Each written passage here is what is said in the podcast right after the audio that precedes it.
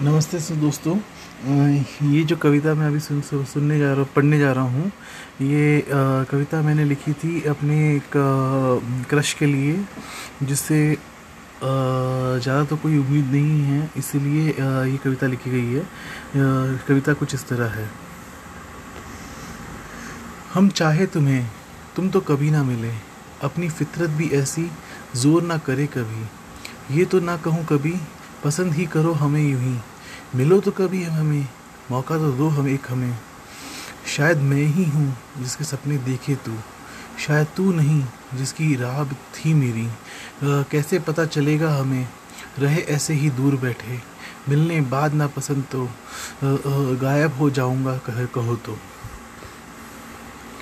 ये एक छोटी सी कविता थी। उम्मीद करता हूँ कि आप लोग को पसंद आई होगी। Thank you so much